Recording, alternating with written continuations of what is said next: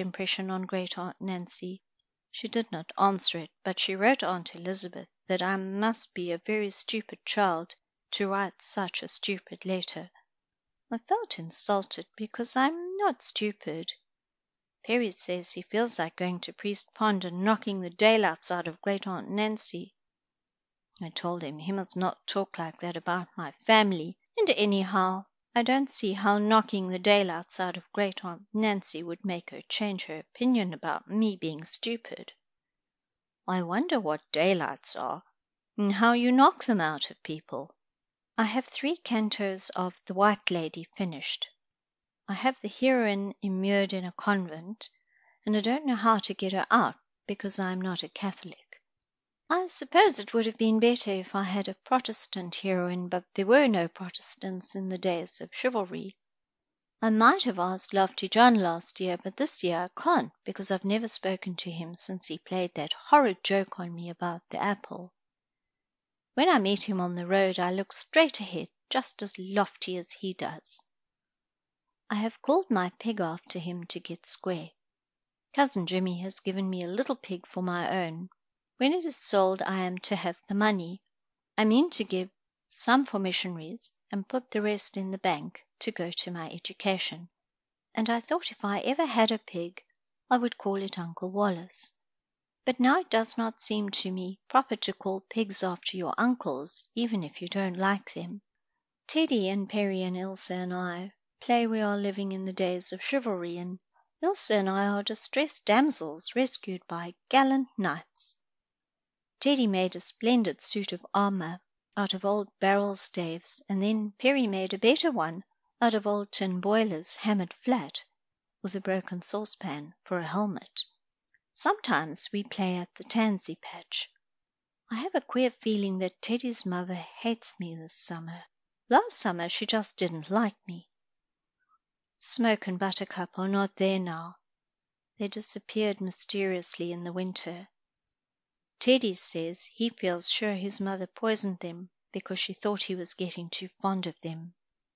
Teddy is teaching me to whistle, but Aunt Laura says it is unladylike.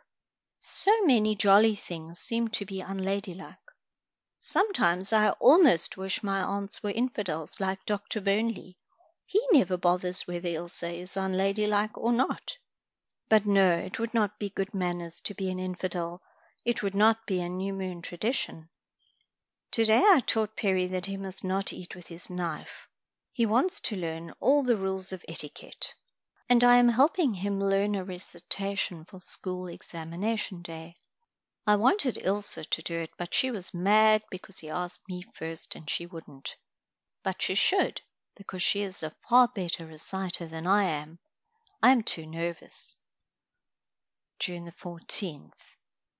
Dear Father, we have composition in school now, and I learned today that you put in things like this quotation marks when you write anything anybody has said.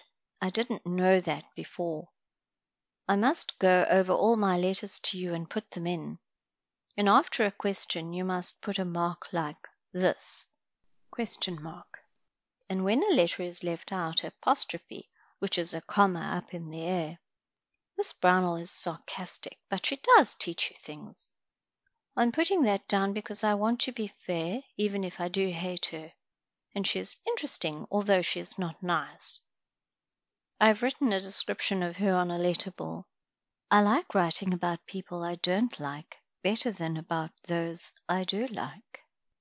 Aunt Laura is nicer to live with than Aunt Elizabeth, but Aunt Elizabeth is nicer to write about. I can describe her faults, but I feel wicked and ungrateful if I say anything that is not complimentary about dear Aunt Laura. Aunt Elizabeth has locked your books away and says I am not to have them till I'm grown up. Just as if I wouldn't be careful of them, dear father. She says I wouldn't because she found that when I was reading one of them I put a tiny pencil dot under every beautiful word. They didn't hurt the book a bit, dear father. Some of the words were dingles, pearled, musk, dappled, intervales, glen, bosky, piping, shimmer, crisp, beechen, ivory. I think those are all lovely words, father. Aunt Laura lets me read her copy of a Pilgrim's Progress on Sundays. I call the big hill in the road to White Cross the Delectable Mountain, because it is such a beautiful one. Teddy lent me three books of poetry. One of them was Tennyson, and I have learnt the Bugle Song off by heart, so I will always have it. One was Mrs. Browning. She is lovely.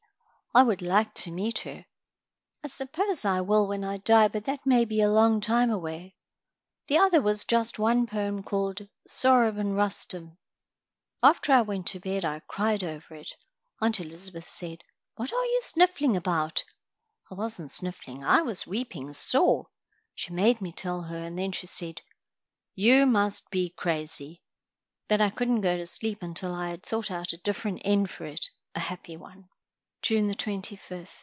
Dear Father, there has been a dark shadow over this day. I dropped my saint in church. It made a dreadful noise. I felt as if everybody looked at me. Aunt Elizabeth was much annoyed. Perry dropped his too soon after. He told me after church he did it on purpose because he thought it would make me feel better, but it didn't because I was afraid the people would think it was me dropping mine again. Boys do such queer things. I hope the minister did not hear because I am beginning to like him. I never liked him much before last Tuesday. His family are all boys, and I suppose he doesn't understand little girls very well. Then he called it new moon. Aunt Laura and Aunt Elizabeth were both away, and I was in the kitchen alone. Mr. Dare came in and sat down on Saucy Sal, who was asleep in the rocking chair. He was comfortable, but Saucy Sal wasn't. He didn't sit on her stomach. If he had, I suppose he would have killed her. He just sat on her legs and tail. Sal yelled, but Mr. Dare is a little deaf and didn't hear her, and I was too shy to tell him. But Cousin Jimmy came in just as he was asking me if I knew my catechism, and said, Catechism, is it? Lawful heart, man, listen to that poor dumb beast. Get up if you're a Christian. So Mr. Dare got up and said, Dear me, this is very remarkable. I thought I felt something moving. I thought I would write this to you, dear father, because it struck me as humorous.